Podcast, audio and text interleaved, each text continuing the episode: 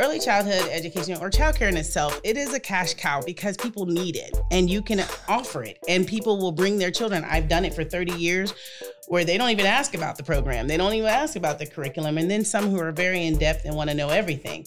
But bottom line, it's a need and it's a necessity. But how we do it is more important for me. If you've had children in daycare, you know that childhood education is definitely a cash cow, but it's also dominated by big names like KinderCare and Bright Horizons. And then you have the smaller individual centers. Someone starting from the ground up could work, but is it an investable, scalable business? That's what we'll find out today as Kate Goodwin from Kate's Corner in Durham, North Carolina, comes on to pitch the investors on the Startup Stage podcast. Here are today's investors. Hi, I'm Robbie Hardy. I'm founder and chair of Excel Ventures. Robbie is a champion of the women's entrepreneurship movement, and her venture fund focuses exclusively on debt deals to female founders. Hey, I'm Tim McLaughlin. I'm a partner at Co Founders Capital. Co Founders Capital has raised $43 million to invest in North Carolina companies. Hello, I'm Keith Daniel. I'm co founder and general partner of Resilient Ventures.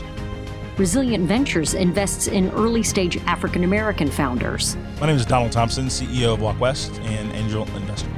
Donald Thompson invests in anything he's passionate about, whether that's the idea or the entrepreneur, and where he can be helpful in being a mentor as well.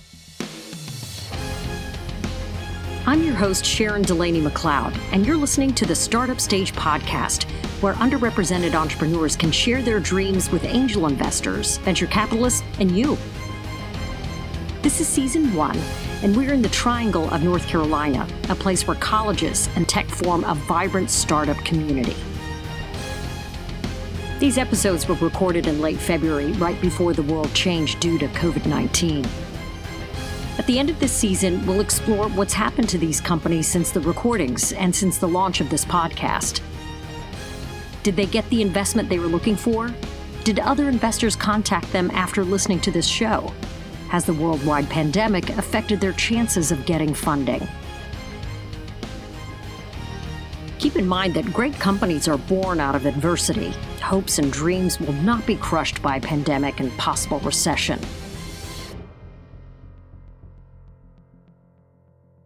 So, on the show today, Kate Goodwin from Kate's Corner in Durham, North Carolina, comes on to see if the investors are ready to bet on her drop in childcare center.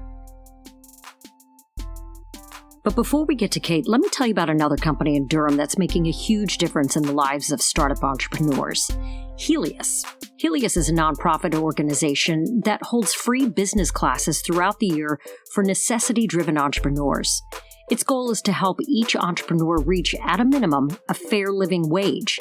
Helius clients graduate with a business plan, an 18 month strategic plan, and access to the Helius alumni network and mentor community.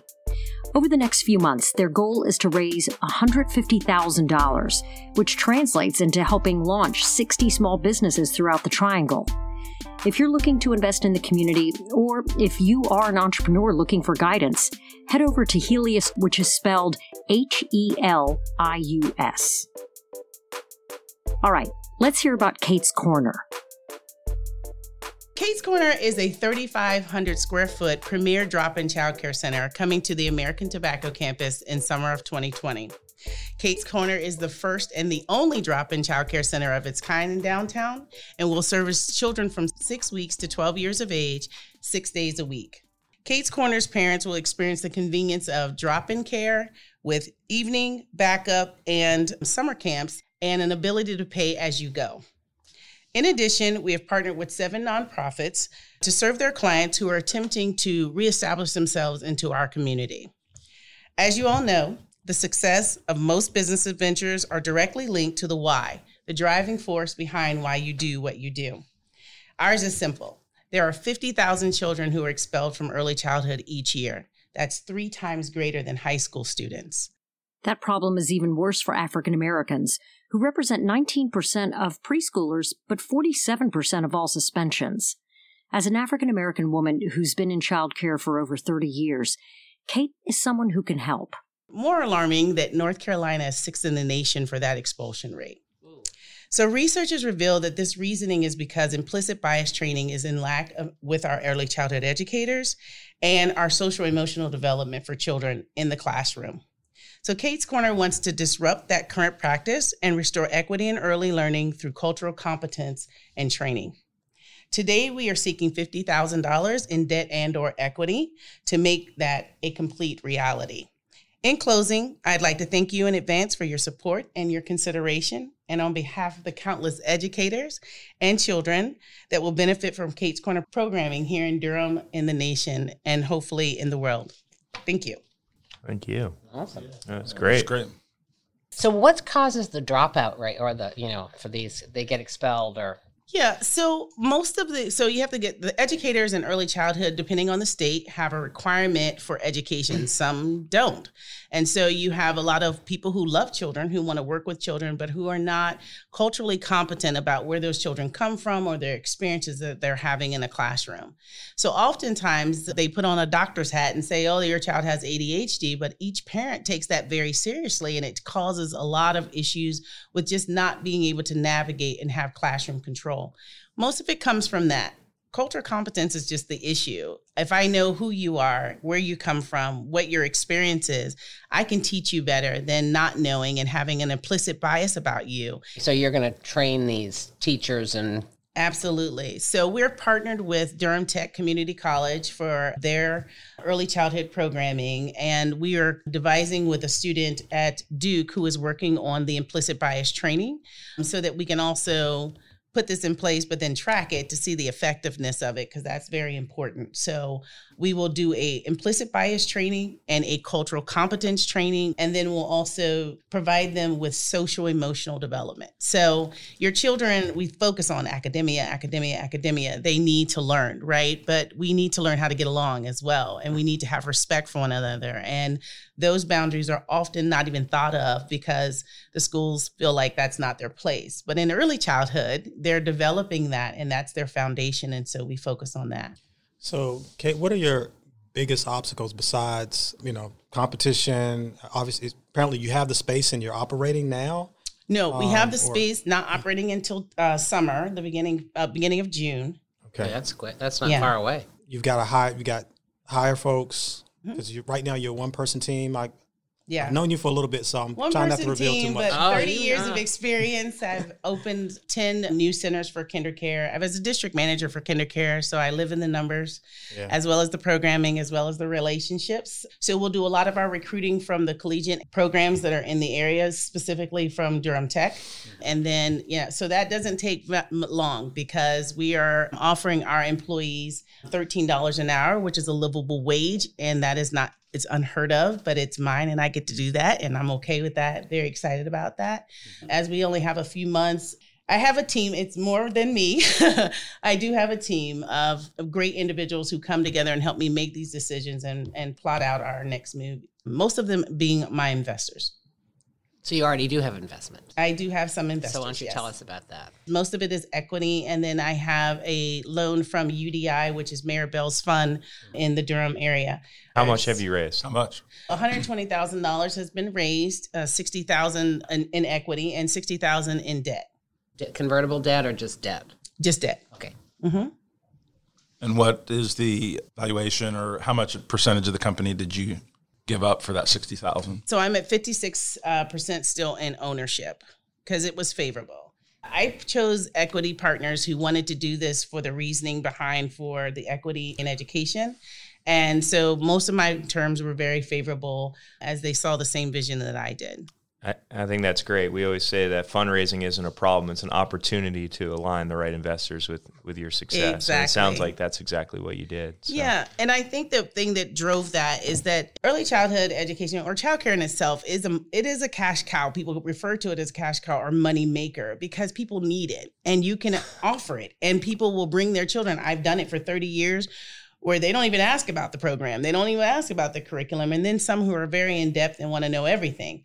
But bottom line it's a need and it's a necessity. But how we do it is more important for me. Like I needed people to know that yes, we're going to make money, but that money has to have an investment or reinvestment because this is our model. Because our plan is to scale Kate's Corner throughout North Carolina and hopefully in other cities. That's great. So, is your plan for your employees that you have? And by the way, you know, my sister was a high school public school teacher, so thirteen dollars an hour probably would sound good to her based on the amount of time she's you know Yeah, she spent Absolutely. working at the school. So, So yeah. my, all of my educators will be new. and the cultural training. the was cultural for- competence and training was for the educators, educators, and the experience of that cultural competence and training will be in programming, and the children will experience that throughout the programming as well. Yeah. Okay. I guess I sort of maybe didn't ask this as directly, Uh-huh. but I'm trying to appreciate, first of all, the the impact that you can, potentially make in this space as it relates to the, you know, this. Every time I hear certain education numbers, I'm like, say that Yeah. again: fifty thousand Yes. expelled from early childhood. Yeah. So you definitely Shocking. are, you know, you're zoning in on that problem, right? Mm-hmm. And then the opportunity, as far as you know, folks need childcare. It sounds like the you're convenience saying is a 24/7. big part of that. Con- so okay. the convenience is is that we're open Monday through Thursday from 7 a.m. to 9 p.m. Okay. And on weekends, Fridays from 7 a.m. to 11 p.m. and then Saturday 10 a.m. to 11 p.m. So this helps for I mean our our customer base kind of grows in that capacity. So we have parents who don't work non-traditional hours who would need that, entrepreneurs who only need two or three hours so that they can, you know, float whatever that is and not so our our payment structure is a prepaid payment structure. So you make your appointment, you pay for it. So I'm not running after ARs my entire life trying to get money back. So it's all Smart. prepaid. So you schedule it, you come, you book it, and as long as we have space, you have a place. Most of that is right now we're going through a campaign on campus to do pre-sales so that they can use this as an option and a value add for their employees so that they have a place Smart. for the, for there to be drop in or things like that. So we knew that structurally I needed to make this sound and make it work and make it a good business decision for anyone coming on board. What, what is the cost for a parent? So It's fifteen dollars an hour if they just came off the street and decided that they wanted. It. It's a two-hour minimum. It is drop-in care, which is a different structure. The state does not regulate drop-in care, but we will run specifically with state specifications when it comes to child care ratios, health and safety, all of those measures will be the same as any full service child care center will render. You can come on camp days, you can be there all day. We'll have a summer camp, we'll have track out camp, which is the hugest need downtown. So all of the employees are kind of faced with what to do with their children when it's track out and it's 3 weeks out of school and they can't vacation in the middle of non-vacation time. And that's been a huge issue. I'm partnered with the YMCA, so we'll program mm-hmm. some of our outside activities around what they offer. Monday, I will w- meet with Duke. I've met with Duke because the biggest problem is they have childcare contracts all over the state, but they end at 6:30. And so all their people working in the medical field Yeah. need people, they need hours that are extended to later hours and of course weekend hours. So we meet with the head of HR on Monday. I meet with the county and the city as well for their employees because they're big employers downtown, as well as the small businesses. So those small businesses attempts is just me going in and talking, which I love about Durham, is me going in and talking to the owners and showing them the add value for their employees who work the late evenings. No, that's great. Let's take a break here. Kate has shown the value of the business and she shared the problem very well. But is this an investable business? But first, let's talk about the new audiobook, The Startup Hats Master the Many Roles of the Entrepreneur, by serial entrepreneur turned venture capitalist David Gardner. In this book, David tells you about the 11 hats that you'll need to wear every single day if you're crazy enough to want to be an entrepreneur.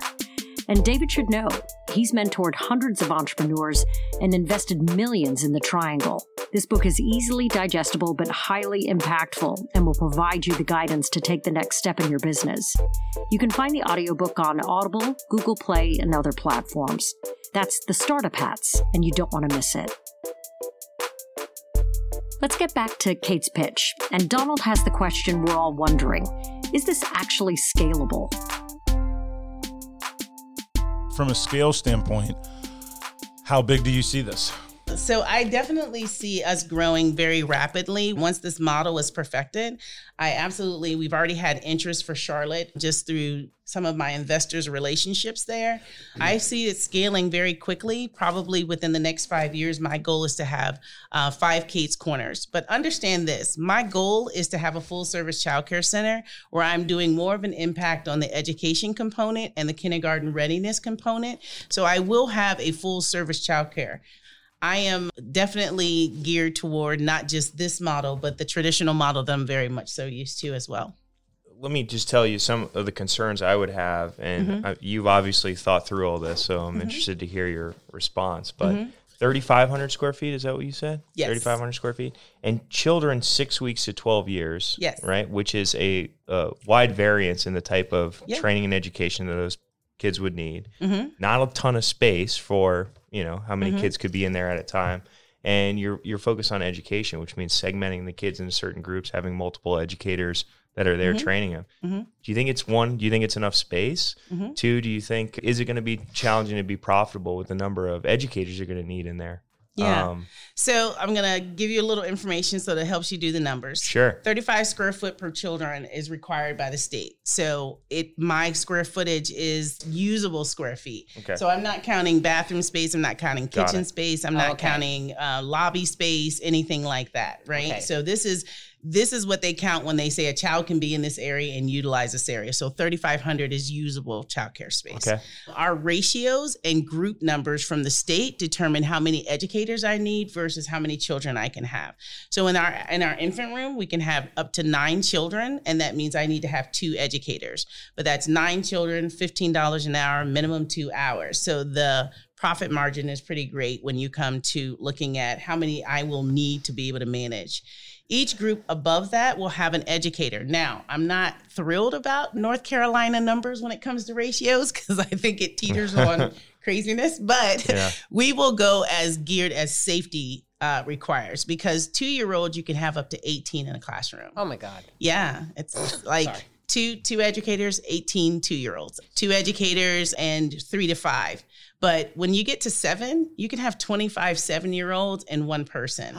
So it's really us being able to have, we have a floater in the area, we have management, we have people who are supporting. And because it's such a wide space, as you can see, infants and tots will be um, in a closed space. So they're not in with the older children.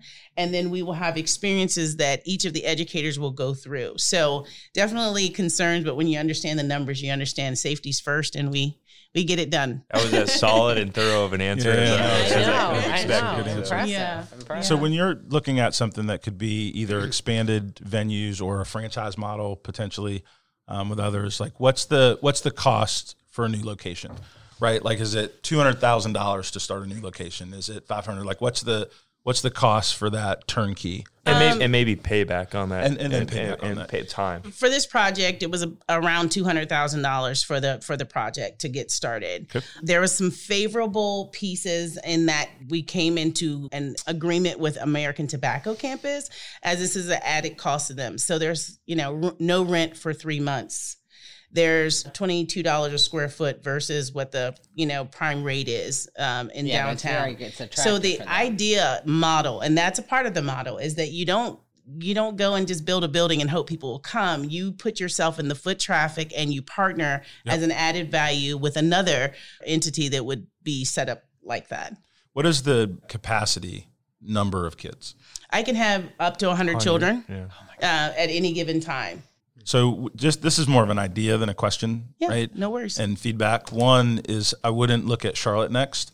I would look at maximize because 100 kids, you're going to get a lot of press. I would maximize what you can do in RTP yeah. so that you can keep quality control for the first year or two really, Mm-hmm. really high. And then you have good kind of overlap with employees. If you have two people leave, you've got employees that can drive 20 minutes, et Right. cetera, as you're, as you're building. So that was just one thing for Oh, as, that's you, awesome. Uh-huh. as you grow. And then the second thing that I think would be really critical to make it a scalable business is think about how you're going to capture data during the process, not just after they leave the facility, Right. Mm-hmm. of how the kids learn, what kind of books, materials, things that you're reading, because then you can create value add for the center, right, as a Absolutely. thought leadership in that child care development space. to your point, the training and development in implicit bias is new to the industry, but a demand. So NAEYC is our national association, and they're absolutely building. It's the Cadillac. If you can say I'm NAEYC accredited, then that is the Cadillac of how you operate your childcare centers. That means you are hitting all concentrations that they have you.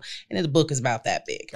We went through a national campaign for all of KinderCare to be NAEYC accredited. Well, that means that they are going to have to take on these new these new requirements to have implicit bias training to have cultural competent inclusive environments for children and they haven't started that practice. And there's not a lot of training programs that are around that. Our goal is to be able to be a training facility as well. For so, others. for others.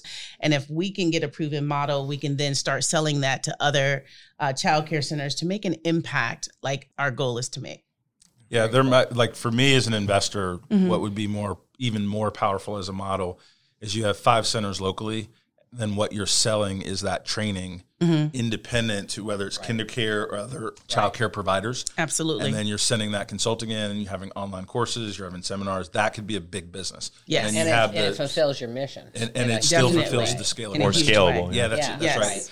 right. Having a hundred of these in a franchise model, it gets the quality to me seems that it could it drop could. off really quick. Yeah. After like, in my mind, after like five. Yeah. Right. Well, and, hard. And, and like to really grow yeah. There, but, the impact, and I think that to your point, the impact to be made is to be able to bring the implicit bias training and cultural competent change yeah. everywhere. Right. And because it's going to be a requirement, the money for them to put and invest in that is very huge. Or they'll lose their accreditation and they're not going to do that. Kate, my I had a company in a similar space before this. I had uh, athletic training programs that were running during summer programs, track out programs, mm-hmm. camps mm-hmm. during the day. I understand where you get your margins and how you make your money when you mm-hmm. do this, and I understand some of the pitfalls. Unfortunately, right now I'm investing out of a B2B software company, which mm-hmm. this does not fall into that yes. space.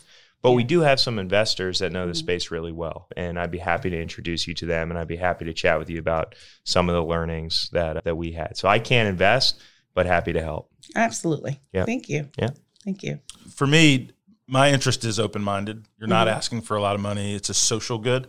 I don't know if I would be looking at this in terms of like a, a 10x play. In my mind, it could be, mm-hmm. but I think the impact that you're trying to make would be significant. The second thing that would be important is that our company is building uh, D&I competency and building an online course and curriculum. And so we're in a lane, but we're in a lane with after effects, right? Mm. We're dealing with mm. grown-ups yeah. on the other end of it. Yeah. And yeah. so there may be, however, some networks and learning, right, in what you're trying to do from kind of the ground up. Yes. Right. And give yes. people a better, better chance to start and be more whole, mm-hmm. right, as they move on. So there's probably some potential investment on my part, but then also some knowledge share Yes. Uh, with some things that we're doing. So awesome.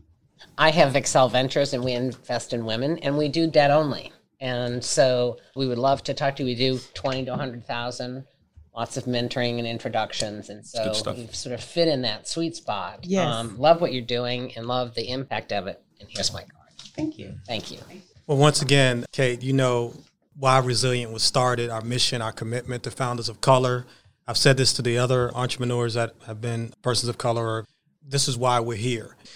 We're still early trying to figure out what we do with our Main Street Fund. We just had mm-hmm. a major investor come in to kind of bolster that a lot. So you definitely fit that space. I can't mm-hmm. say right now what we could do, but I can say to you we're committed.